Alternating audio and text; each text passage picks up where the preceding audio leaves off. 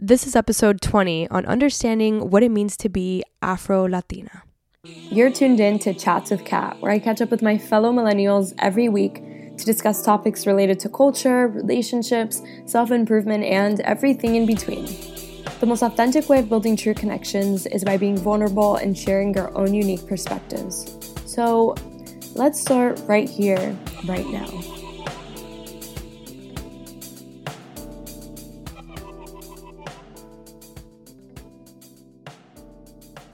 As children of the diaspora, our identities have roots in the messy, complicated, and ugly history of the transatlantic slave trade. Our memories are scattered across islands and oceans and continents. But in the struggle of finding who we are, we might be closer to finding we can be many beautiful, synchronized things all at once. That's a beautiful paragraph that I stumbled upon in an article titled Yo Soy Afro Latina by Jess Torres. Hi, everybody. I hope you're all doing fantastic. I just got back from a 12 day adventure with my father in Stockholm and Copenhagen, and I'm actually recovering from a crazy, crazy cold, but I am so grateful for the experience nonetheless. Um, it was surreal and I can't believe I had the opportunity to spend that kind of quality time with him. It's something that um, I don't feel like many get the chance to do. So I'm truly grateful for that. And, you know, um, Scandinavia is just a whole other world over there. I'd never been to that side of the world. And just exploring the way that the cities are set up and the way that people are and their you know, views on life and the world and everything was just really cool. It was really eye opening, especially because, you know, in the States we're living such a unique experience right now in terms of like quality of life and government and all that. So it was really dope. It was really, really cool to do that with him. And it was one for the books, but I was ready to get back to the grind. I was ready to come back home and do things. And I don't know if it's something that you feel as you get older, but I think that at some point, being on vacation for too long begins to kind of eat away at you because you want to like get back to your responsibilities and you know what you want to do all the things you left behind. Like it's cool to decompress but then it's also like all right when you're too when you're gone for too long it's kind of like oh is everything falling apart back home? Am i missing out on this? Should i have been doing that? I should be working. I need to be saving money blah blah blah, blah. so I'm glad that I'm back and it was really cool. I'm happy that Papi and I did that and um, our relationship is so much better because of it. I'm actually going to try to put up a blog post this week so I can show you all the pictures and all the great things that we saw while we were there. But while I was abroad, I noticed that a conversation began to brew online surrounding the topic of what it means to be Afro Latina and the overall experience for those who identify as Afro Latinx.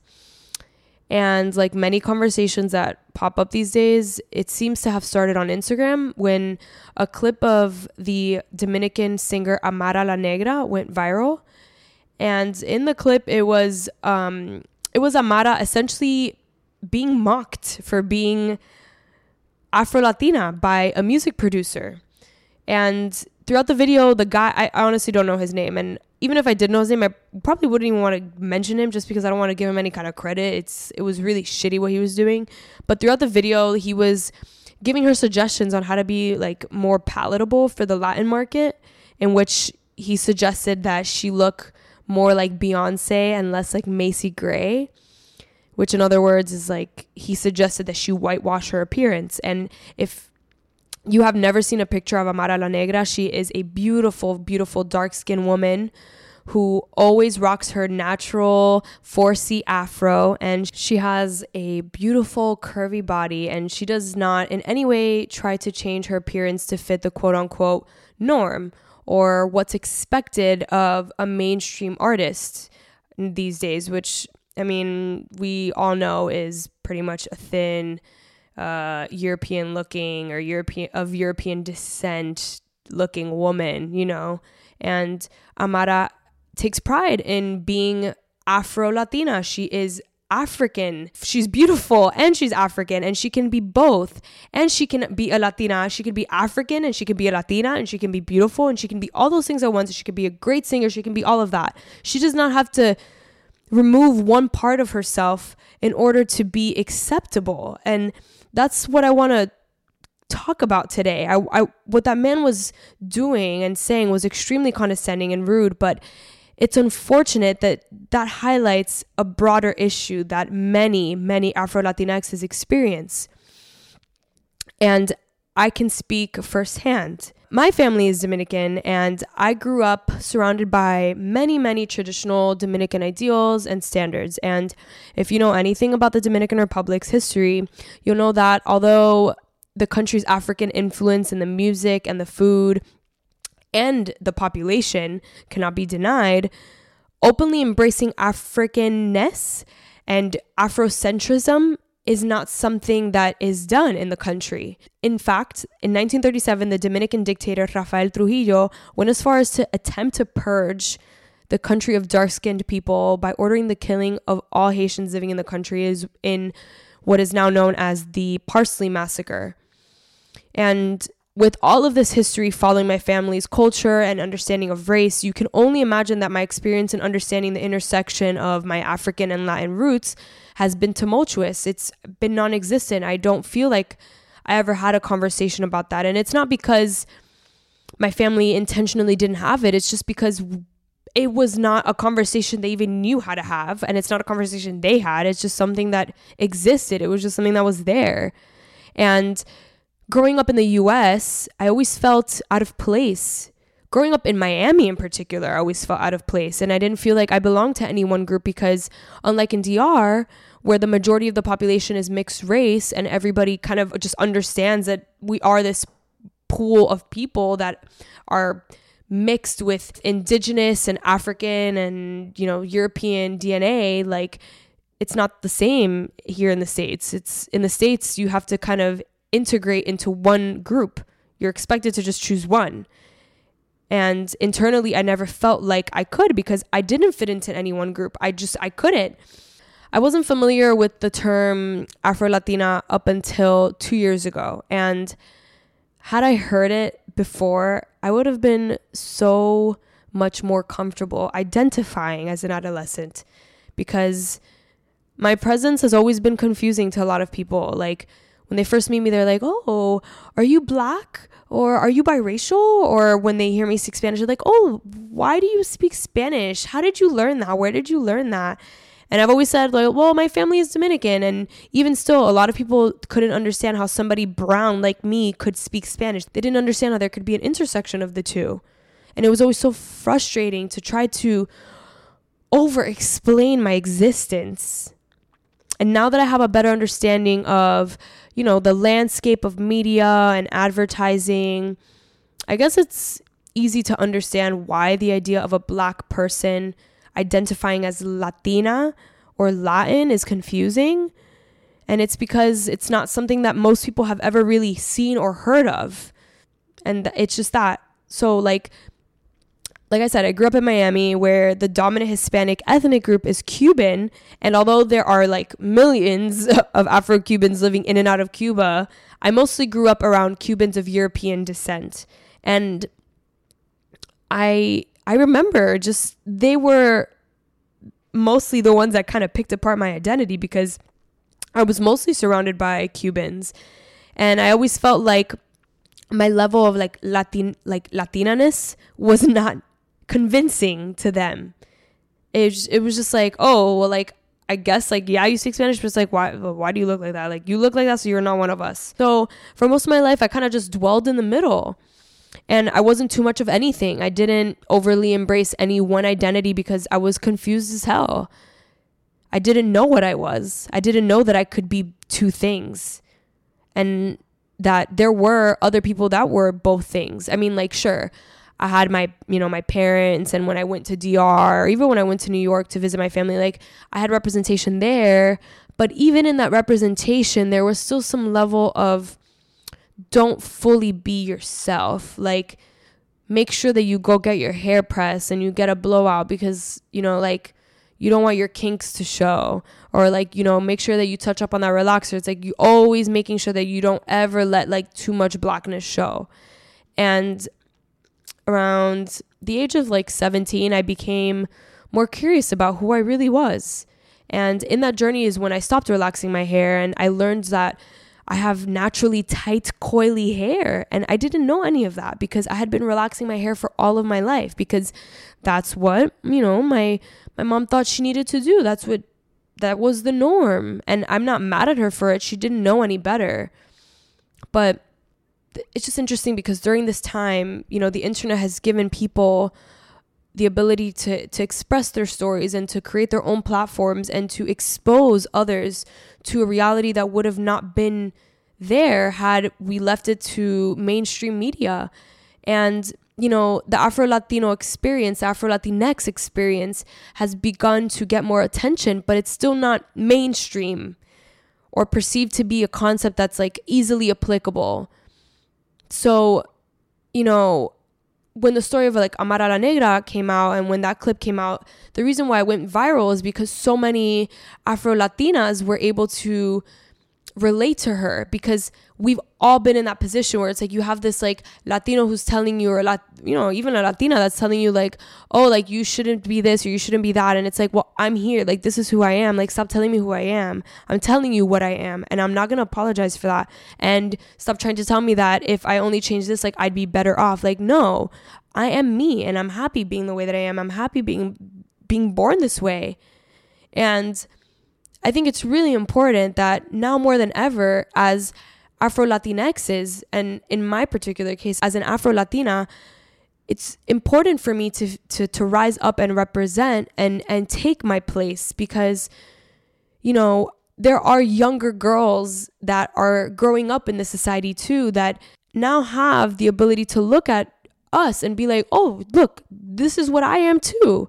Like, this is my group. This is my tribe. Like, they are proud of who they are. That means that I can be proud of who I am. And I don't have to choose sides. Like, I can be both. L- look at them living unapologetically. Like, it's totally okay to do that. And that's what I want to be for others. I want my afro, I want my tight curls, I want my kinks to show proudly because it's like why would I hide that? That's just who I am. That's how I was born. And obviously, it's in my DNA. It doesn't make me ugly. It doesn't make me less appealing. It doesn't make me unprofessional. It doesn't make me look untamed. It doesn't make me look whatever. Like, no, I'm fucking beautiful. And other women that have curly hair and men that have curly hair and men that have afros and women that have very tight afros and dark skin and big butts and thick thighs, all of that. Like, it's it's it's real and it deserves a place and it's present and it's not something that should ever be made to be less than beautiful. And I just think that, you know, the conversation that Amara started was very important and it's one that I'm really glad came up because it's something that I think for for the first time ever now we have the ability to force the mainstream media to represent us. Like we're becoming too loud for them to ignore us. And there's millions and millions and millions of us existing on this planet. And we are a consumer base and we are here. We have money and we want to see ourselves represented. We want to be able to buy into ourselves and we want to be able to be represented. We don't want to give into this narrative anymore. And I just I feel really proud to be Afro Latina and I feel really proud to be part of this this this group of beautiful mixed people. And you know although our story and our history is so tumultuous and it's so heart-wrenching in a lot of ways we're here now and the unique blend that we that we are made up of is so us. It's so rich and it is so full of history that I want us to never feel like we cannot fully own ourselves. Like we have to give away a piece of ourselves in order to be understood. And it's like, no, you know what? The world has to understand us because we cannot lie about who we are. We cannot continue to try to fit into a box that is not for us. Like, we're not supposed to be there. We're just supposed to thrive and we're supposed to just live as we are meant to. And you know, the the sooner that we realize that, the sooner that we realize our potential, our power, our beauty, the, the faster the world will adapt to us. And that's just that. And I think about all these young kids that are growing up with these with this identity crisis where they're like, "Oh, well, am I black? Am I am I Latino? Am I Latina? Am I this? Am I that?" And it's like you're everything. You are both of those things. You're everything. You don't have to choose one or the other. You can love to be both. And it's no one's right to say, "Hey, like you have to choose this one or the other. No, like that's not the human experience. That's not our human experience. We're way too nuanced and we're way too complex. And our history that we did not choose, that we were just, you know, we were born into, is just so, so interconnected into so many things. Like, how can we just choose one factor? We're all of the things and that just is what it is. And that is our experience on this planet. And that is how uh, the latin community needs to accept us. We need to stop feeling like in order for our peers to accept us we need to like be more like this or be more like that. Like no we need to just be us. We need to just be unapologetically us. And that's it. That's how we will gain the respect. And that's how we will gain our place by just standing firm and saying i am beautiful in this skin. I'm beautiful with this hair. I'm beautiful with these legs. I'm beautiful with this. I'm beautiful with that. And you can't tell me that I should go relax my hair, or that I should stay out of the sun, or that I should um, put weave in my hair because I'm never gonna find a man, or uh, you know I should do this because it's like not appealing, or whatever. It's like fuck all of that. It's too much, and it's not realistic, and it's not what we were born to do. We weren't born to be molded and like forced into all these different things that we're not. Okay? And that's my rant. And I think this is so important because representation is everything. It really is everything. And I think it's our duty as young people, as like young adults, to be the voice for the younger generation. And you know what? Even older people are looking to us for answers. And it's crazy. We always think like, oh, the older people are the ones with the answers. Like, no, we're the ones actually doing some of this work. And we're the ones creating this terminology that our parents have never heard of. And we're the ones presenting arguments that our parents have been like just accepting as we're we're creating arguments for points of views that our families have just accepted as the norm. They've never challenged them we are creating something unique here. We're creating something different. We're we're creating a space for us, and it's so enriching and it's so and it's so powerful. And we need to be loud about it, and we need to be proud about it, and we need to stick up for ourselves, and we need to stick up for um, our brothers and sisters who look like us too. So that is my rant about being an Afro Latina and the Afro Latinx experience. And I just, you know, I'm really proud of Amara La Negra for really sticking true to who she is. And although she was being filmed for Love and Hip Hop Miami and it was all on camera, like, I'm glad that she stuck to her guns and that she was able to eloquently express who she was to that piece of shit guy because he didn't seem uh, he didn't seem apologetic about it at all. He was super like condescending. So fuck that guy, but it was important that he showed that side because that is the side of many Latinos and Latinas within our community. So I'm glad that this conversation is starting, and I'm glad that we are able to now stand up together and be able to fight for our place unapologetically. Okay? So if you are an Afro Latinx, if you're an Afro Latina like me, and you've had any kind of experience like this in the past, let me know how you've coped with it. When you were young, how did you manage when you were put in situations where people questioned your identity? And, you know, what were some of the conversations that you had with your parents? Were you able to come home and talk about it and have, you know, your parents give you some kind of true understanding? Were you ever able to go to anybody in your family and and ask for clarification or is this something that you kind of did on your own? I'm really curious to know what you guys have done because you know i'm still in my journey. I'm still going through the process of accepting my identity. It's something that like i said i started when i was 17 it's something that is fairly recent. So i just i'm always curious to know what other ways i can begin to embrace myself better. Or if there's you know things that I can tell myself or pieces of history that I don't know yet that can really begin to piece everything together for me.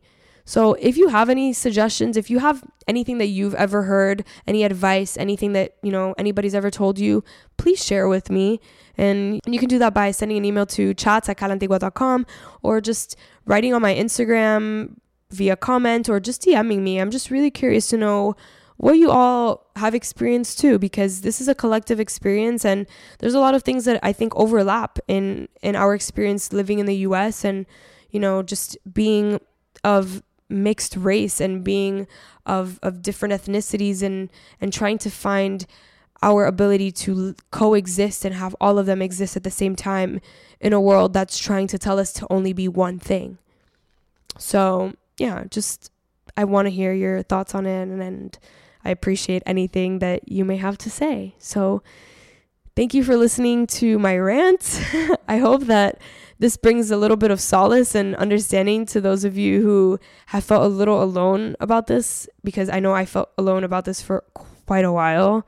And um, yeah, I really want to know what your thoughts are on this. So, thank you guys for tuning in, and we will chat next week.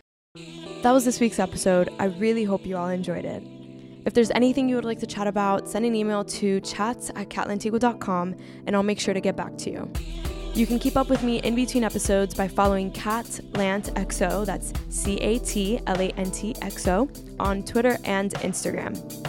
If you haven't yet, go to Apple Podcasts and subscribe, rate, and review this podcast. I'm sending you all lots of love, light, and good vibes. We'll chat next week.